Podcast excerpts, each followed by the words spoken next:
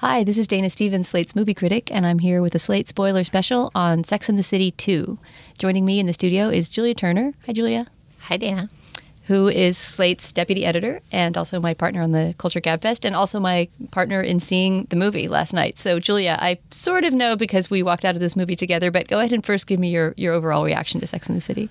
Oh, it was so disappointing. I mean, I don't know. You wanted was- to like it, right? I did want to like it. I have a real soft spot for Sex in the City. I will defend the series as a show that had something interesting to say about the emotional lives of single women and also had something interesting to say about fashion and the role it can play in a woman's life and her self making. And the first movie disappointed me somewhat on both of those fronts. I thought it was a little more conventional than the show in ways that were disappointing, but I still thought it was a pretty fun romp and the characters were funny and the lines were good and the clothes were amusing. This was a mess, I thought. I thought the dialogue seemed hackneyed. I thought the show has much less interesting. I thought the movie had many less interesting things to say about married life than it uh, than the show did about single life. And I thought that the film, which takes us on a field trip to Abu Dhabi, had kind of a gross handling of the politics of the Middle East in a way that, that felt glib and weird and left me unsettled.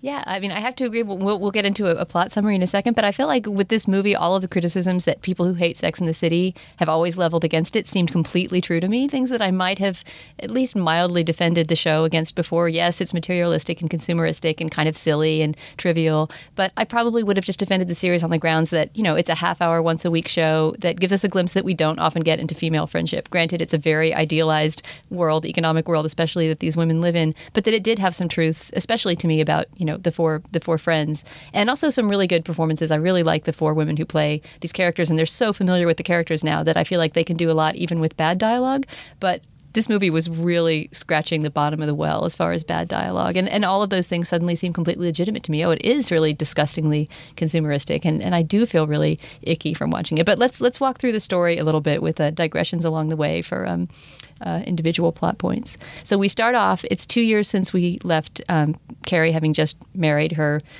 you know, long sought after and um, and struggled with love, Mr. Big.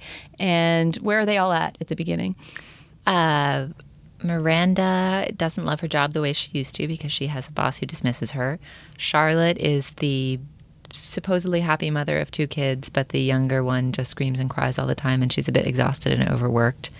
Uh, Carrie and Big are happy, but Carrie misses the old days when she used to get dressed up every night and go out to a restaurant or a weird PR opening for some mysterious product, and Mr. Big seems content to just lie on the couch and get takeout. So they've got a little internal strife brewing.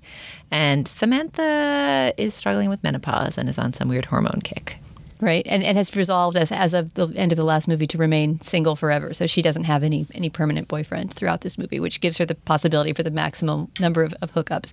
Now, and so the first half of the movie is sort of or a little bit less than half. The first hour, we should say that this is a two and a half hour long movie, so it really feels like a slog.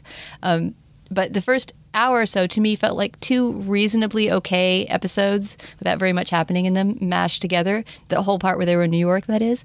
And then as soon as Samantha gets the possibility to take this PR trip, all expenses paid to some incredible luxury hotel in Abu Dhabi, the whole movie became like this strange travelogue. It really, really lost its way, I thought. And there's a very long scene in the middle that was just mortifyingly uncomfortable, I thought, where the four women are shown around by these very servile, um, well, one of them turns out to be Indian, actually. He's a he's an immigrant from India, but I think the rest of them are supposed to be Arabs that are showing them through this this ridiculously luxurious hotel suite and just there's this very static pacing of the scene where they go through one after the other and these obsequious guys show them more things and they're kind of oohing and eyeing and what essentially doesn't make sense about the scene is that they already come from such a place of privilege that to watch them ooh and ah over yet more privilege just has a very icky kind of too many presents on Christmas morning feeling It's about so it. weird. I mean, essentially, this is a movie. The fundamental plot point of which is a junket. Samantha, the pr- the PR flack, is invited by the guy who runs this hotel to come on a junket, all expenses paid, with all her friends to go check out Abu Dhabi, with the hope that possibly she might become his PR guy and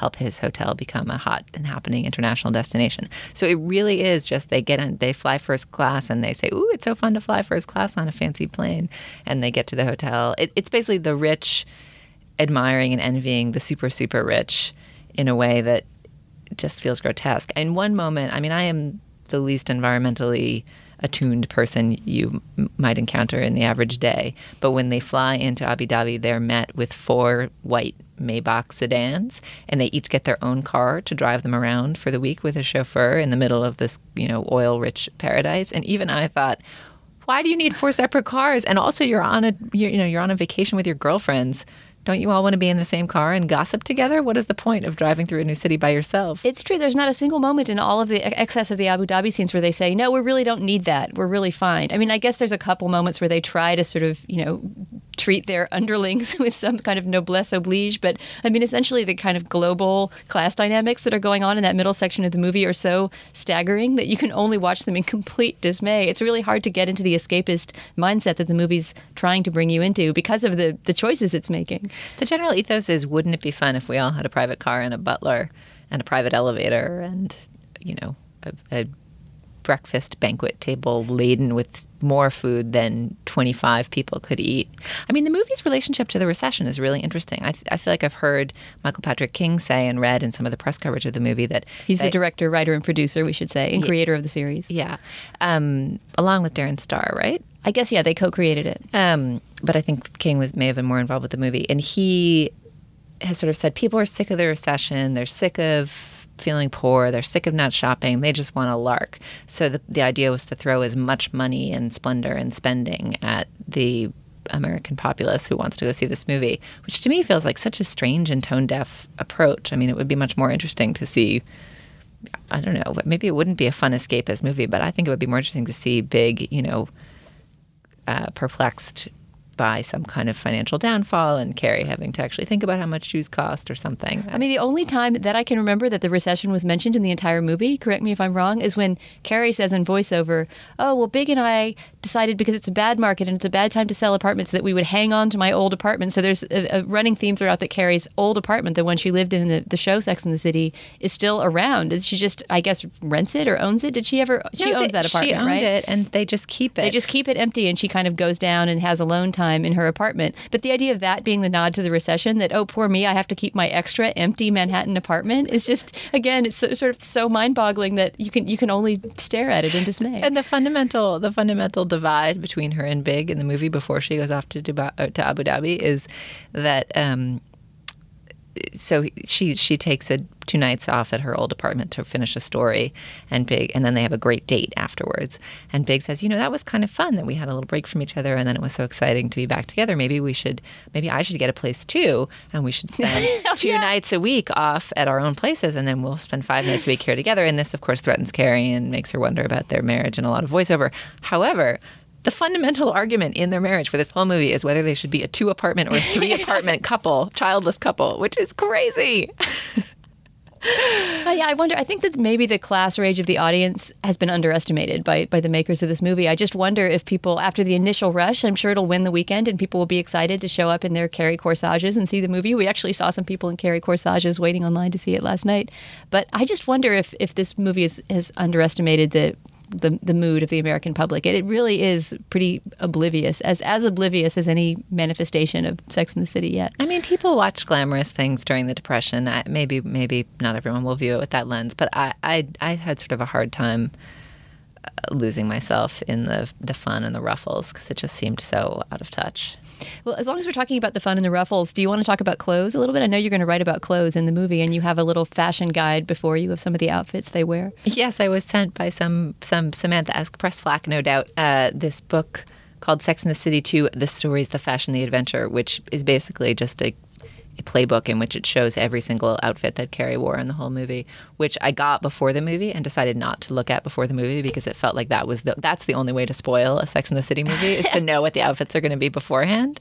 Well, so then we should spoil some outfits since there's not that much else to spoil. Yeah. And really, there's not that much story to this movie. We've kind of covered it now. There are various incidents that happen throughout, you know, sort of mini conflicts, but it's sort of just a, a long wallow in a, a sort of luxurious abyss. I don't know how else to describe it. Right. Well, there are there are a couple of plot points we should discuss in a moment, but briefly, the, my response to the fashion was similar to my response to the fashion in the first movie. I thought the show was very smart about fashion. That it actually, as as much as Carrie was supposedly a writer and that was her creative outlet, and that's how we know her place in the city. In fact, she was a creator of personas through clothing, and she would mix high and low, and she would have couture shoes, but she would also find something funky and unexpected, or masculine, or unusual, and kind of whip them together in these really interesting outfits. And I think her rise as a as a kind of iconic character in American culture happened at the same time as fashion became obsessed with the mix and with kind of cultivating and curating a look that's pulled from lots of different places.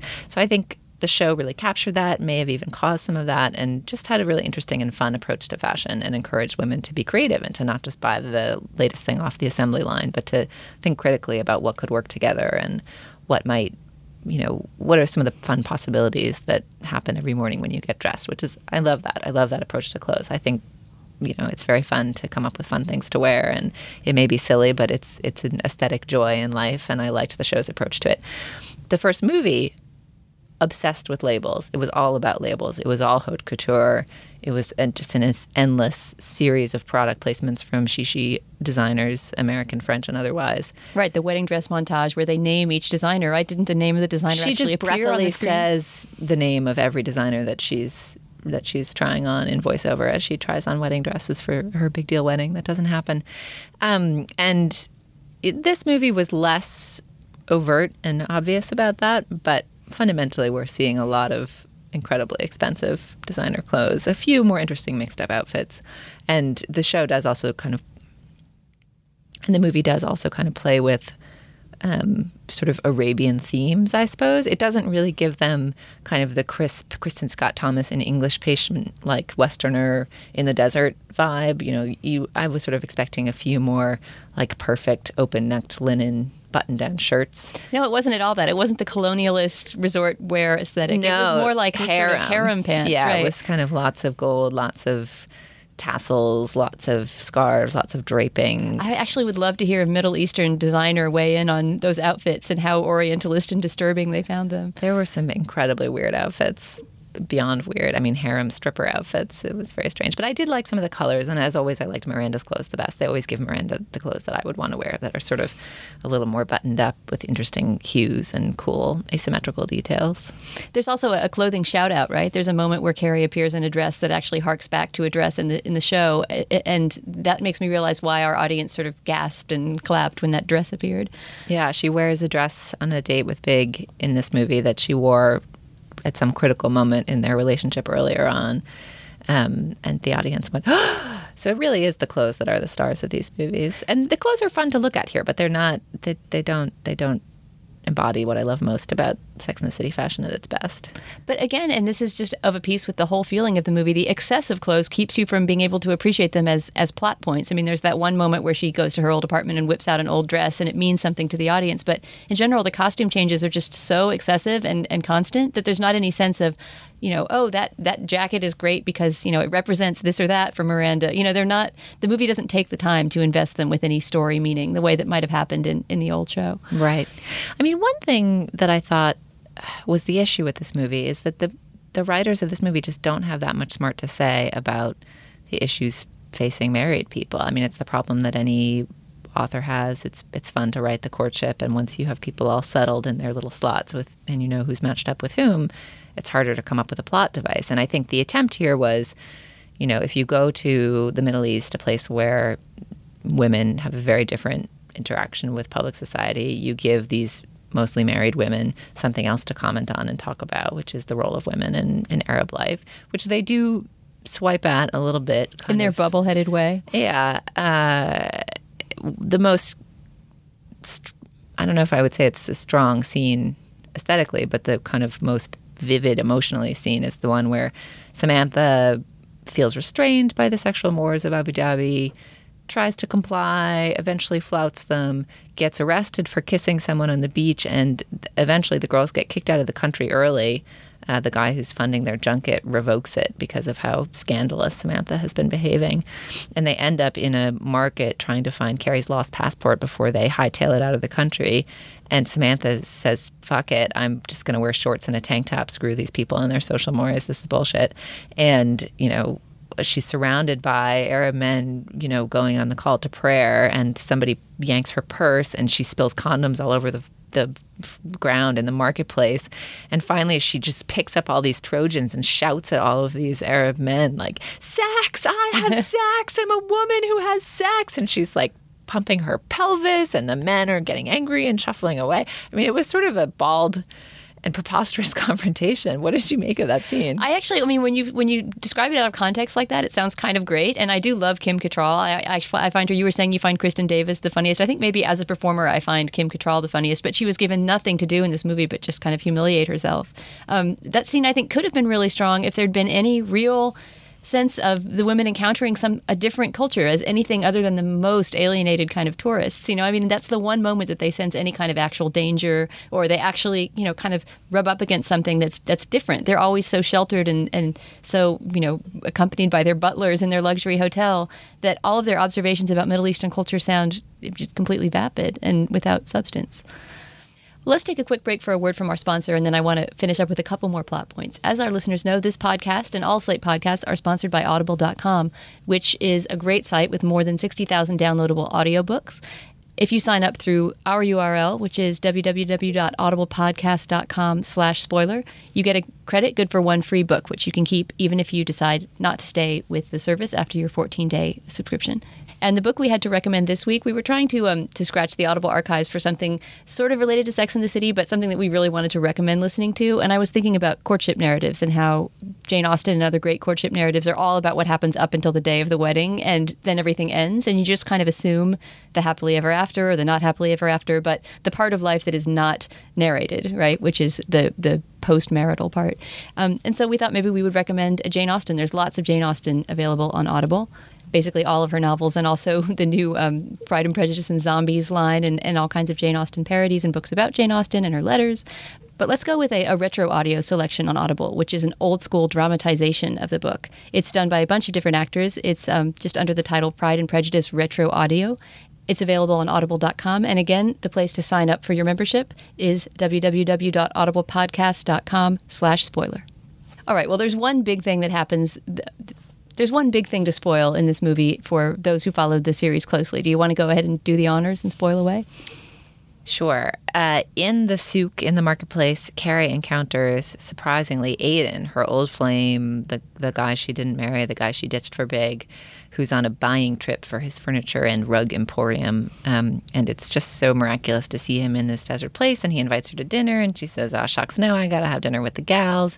But then she's just feeling so antsy in her marriage and she gets a bad review from the New Yorker and she just wants something to be sparkly and fun. So she gets super dolled up and goes out to dinner with him and they have this nice dinner where they talk about how much they like their marriages to people who are not each other and it's a little flirty and fun but all well within the bounds of reason. And then as they're parting for the night, they smooch and they have a little smooch and then they both think, oh God, sorry, ah, and they run away from each other.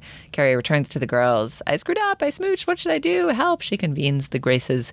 They don't really give her very good advice. Samantha says, just sleep on it. Don't, don't talk to your husband about it. Eventually she calls Big, tells him, and he kind of grumpily hangs up the phone.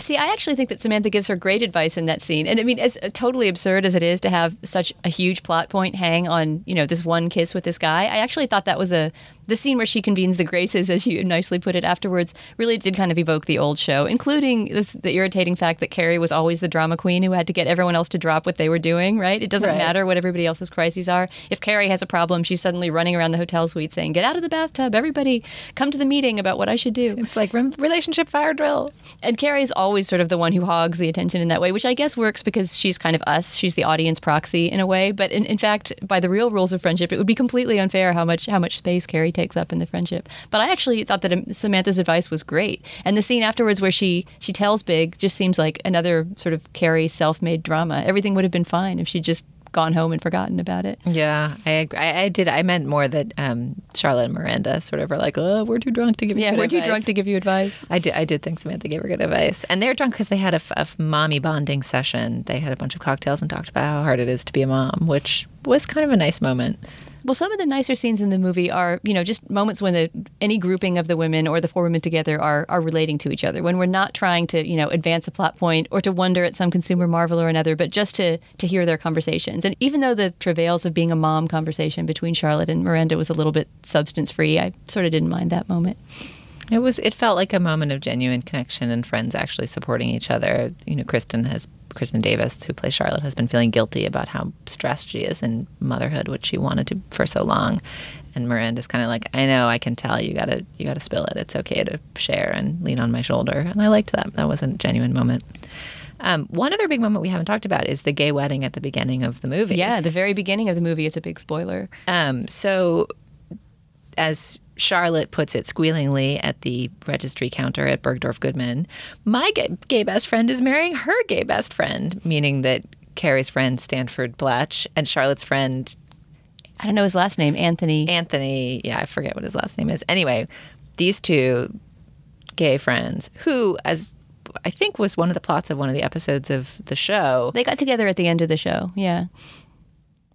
Oh, did, Didn't they? they? Or maybe not. But oh, No. oh, I know what you're referring to. That they hated each other when they initially met. I think it was one of those less one of the stories that they told in the show was that they set up the two gay best friends and of course they were a terrible match and both of the gay guys were like all you straight people do this. You think because you have one gay friend and another gay friend that they're necessarily going to fall in love. They're not. Get over it. That's so dumb. And it was a funny moment because that is a true. I feel like that is a thing that can happen in in real life. And it was a funny moment of commentary on the New York dating scene from the show. It was totally obliterated by this movie. In fact, the two have found true love and, and are now going to be eternally wed.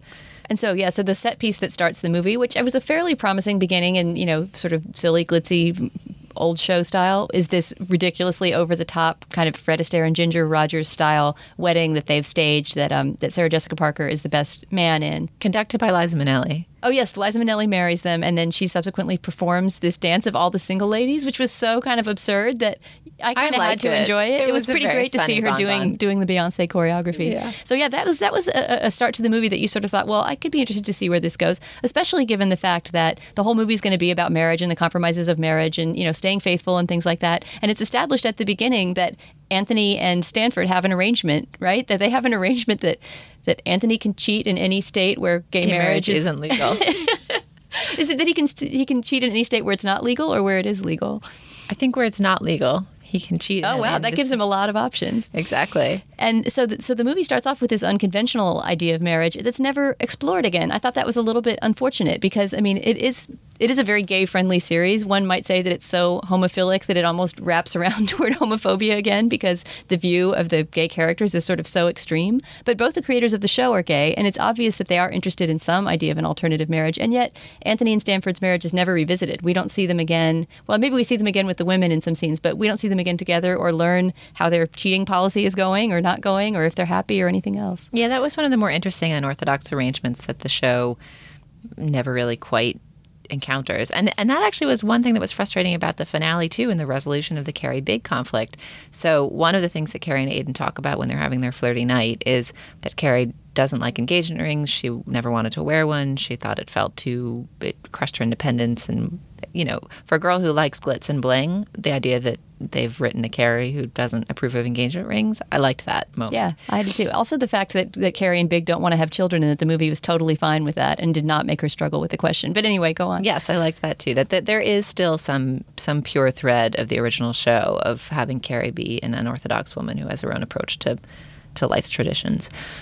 However, the denouement of the movie, when she comes home and she waits for Big to show up and she's so anxious and does he hate her and will has she lost her love forever because of this meaningless smooch with Aidan in Abu Dhabi? He comes home, he leaves her hanging a little bit. He says, You really put me through the ringer on this one. I, I didn't like it at all. But obviously, he forgives her. And he says, Here's your punishment. Out of the jacket pocket, he pulls a, you know, ring box, pops it open. Her punishment is she now has to wear an engagement ring. It's some glamorous black diamond because she's so unusual. And uh, she says, Oh, okay. Okay, why not? you know, and that's sort of it. And it's it is sort of a, a more conventional end. As our friend Troy Patterson, who also happened to be at the movie last night, pointed out as we were walking out, all the problems in this movie, no matter how vast, could be solved by either real estate or jewelry, which is just such an icky feeling to be left with at the end of the movie. She gives him a Rolex, too, right? In another key scene. So there's just really a lot of symbolic exchanging of, of bling in this movie, and it actually accomplishes the emotional goals that it was meant to accomplish, which is just, it's just, it just seems like ultimately the, it's so reprehensible, you know, what this movie ends up being about. Yeah, that's a real drag. Well, thank you nonetheless for suffering through it with me, and thanks a lot for coming in for this Slate spoiler special. Thanks, Dana. It was really fun. For Slate.com, I'm Dana Stevens. Hello, it is Ryan, and we could all use an extra bright spot in our day, couldn't we? Just to make up for things like sitting in traffic, doing the dishes, counting your steps, you know, all the mundane stuff. That is why I'm such a big fan of Chumba Casino. Chumba Casino has all your favorite social casino style games that you can play for free anytime, anywhere with daily bonuses. That should brighten your day a little. Actually, a lot. So sign up now at chumbacasino.com. That's chumbacasino.com. No purchase necessary. Group. Void were prohibited by law. See terms and conditions. 18 plus.